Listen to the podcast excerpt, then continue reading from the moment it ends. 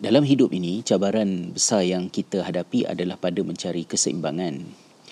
Keseimbangan bukan bermakna sama rata, sama banyak tetapi ketepatan ya itu pemahaman yang terbaik untuk maksud al-mizan. Sebab itu kalau kita nak menepatkan untuk mencapai keseimbangan di antara batu dengan bulu ayam, kita tidak boleh mengambil jumlah batu yang sama banyak dengan bulu ayam.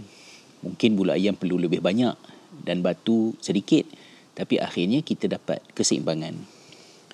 Keseimbangan tu penting kerana bila kita tak jaga keseimbangan, keseimbangan dunia akhirat, keseimbangan agama dan sains, keseimbangan antara fizikal dan mental, keseimbangan di antara soal spiritual dan kehidupan fizikal kita. Benda-benda ni tadi kalau kita tak jaga, macam-macam masalah yang akan timbul. Sebab tu Allah Ta'ala sebut dalam Al-Quran, Allah tatau fil mizan.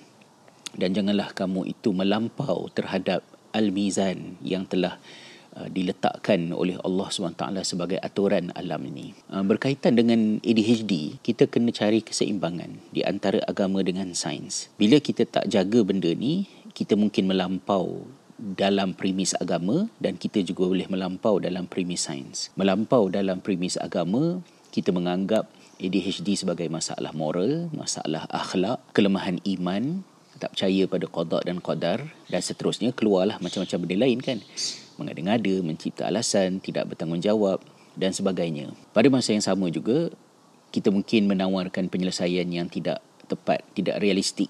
Baca Quran banyak-banyak, zikir banyak-banyak supaya keresahan, kegelisahan, emosi yang tidak stabil itu dapat dihapuskan, dielakkan sifat melampau yang datang daripada premis agama. Kemudian pada masa yang sama juga kita juga boleh melampau dari premis sains mengetahui bahawa ADHD ini adalah isu yang ada kaitan dengan soal fizikal manusia tentang otak manusia dan ada penjelasan saintifik terhadap mengapa ia berlaku dan bagaimanakah pula rawatannya maka kita tidaklah sepatutnya pula menolak faktor agama dan peranannya dalam mengatur kehidupan kita. ADHD bukan gila. ADHD adalah cabaran di dalam hal-hal yang bersangkutan dengan uh, fungsi eksekutif antaranya. Maka kita masih lagi mukallaf. Kita masih lagi berjalan ke atas diri kita dosa dan pahala. Perkataan yang keluar daripada mulut kita masih akan sama ada menjadi dosa ataupun menjadi pahala. Dan agama kita masih lagi mempunyai tahap conscious, tahap kesedaran yang cukup untuk menjadikan kita tetap bertanggungjawab atas perbuatan kita dan perlu menggunakan agama itu untuk mengatur. Ada sahabat yang tanya dekat YouTube saya baru-baru ini apakah kesihatan mental ni tidak ada kaitan langsung dengan soal uh, kelemahan kekuatan iman ataupun faktor iman itu sendiri. Saya, saya tak ingat exact wording dia.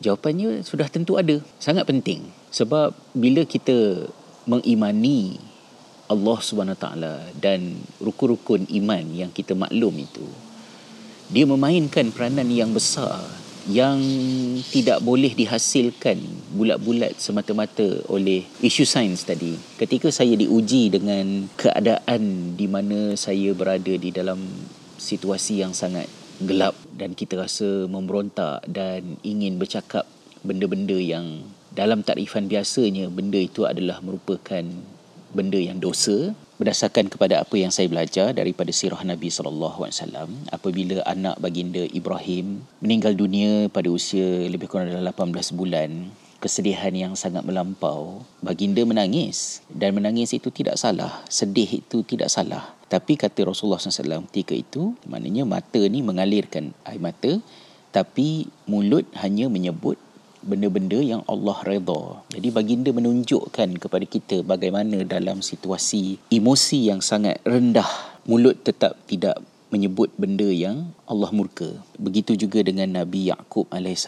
Apabila baginda berada dalam keadaan yang amat tertekan, begitu kronik, tak tahulah berapa tahun baginda berada dalam keadaan tekanan dengan tingkah laku anak-anaknya. Baginda SAW menyatakan bahawa aduanku hanyalah semata-mata kepada Allah Subhanahu Wa Taala. Suicidal thought rasa nak putus asa daripada rahmat Allah semua benda tu kita kena kawal. Dan ketika itu saya sesungguhnya dapat merasakan bahawa saya bersyukur kerana saya ada agama agama yang mengingatkan saya bahawa semua musibah yang datang dia datang daripada Allah Subhanahu taala dan dia datang dengan kebaikan untuk kita maka saya tidak pergi ke daerah yang Allah benci itu.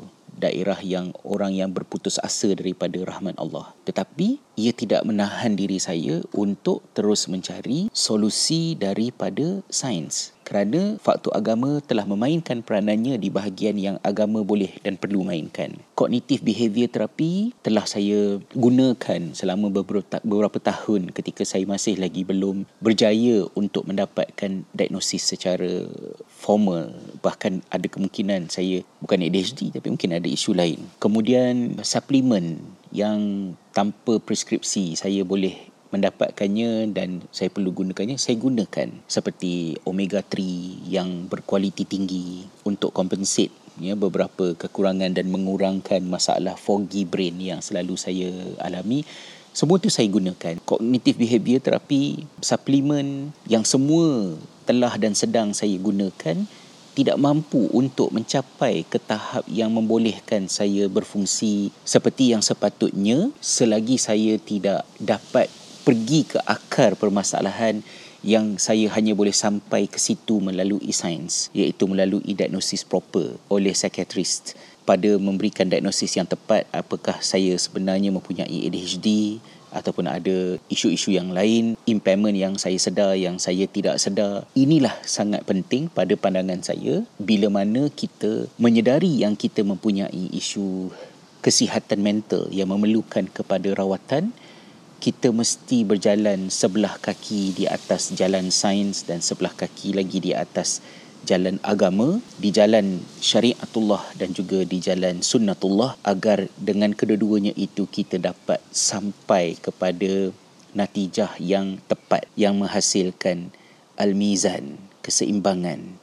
Yang padanya itu ada keselamatan dan keharmonian maka jangan banyak mengeluh bercakap benda-benda yang Allah tak redha co-ruminating each other. Ini sebab ADHD itu sebab ADHD sehingga kita menjadikan ADHD itu benda yang orang menyampah dengar.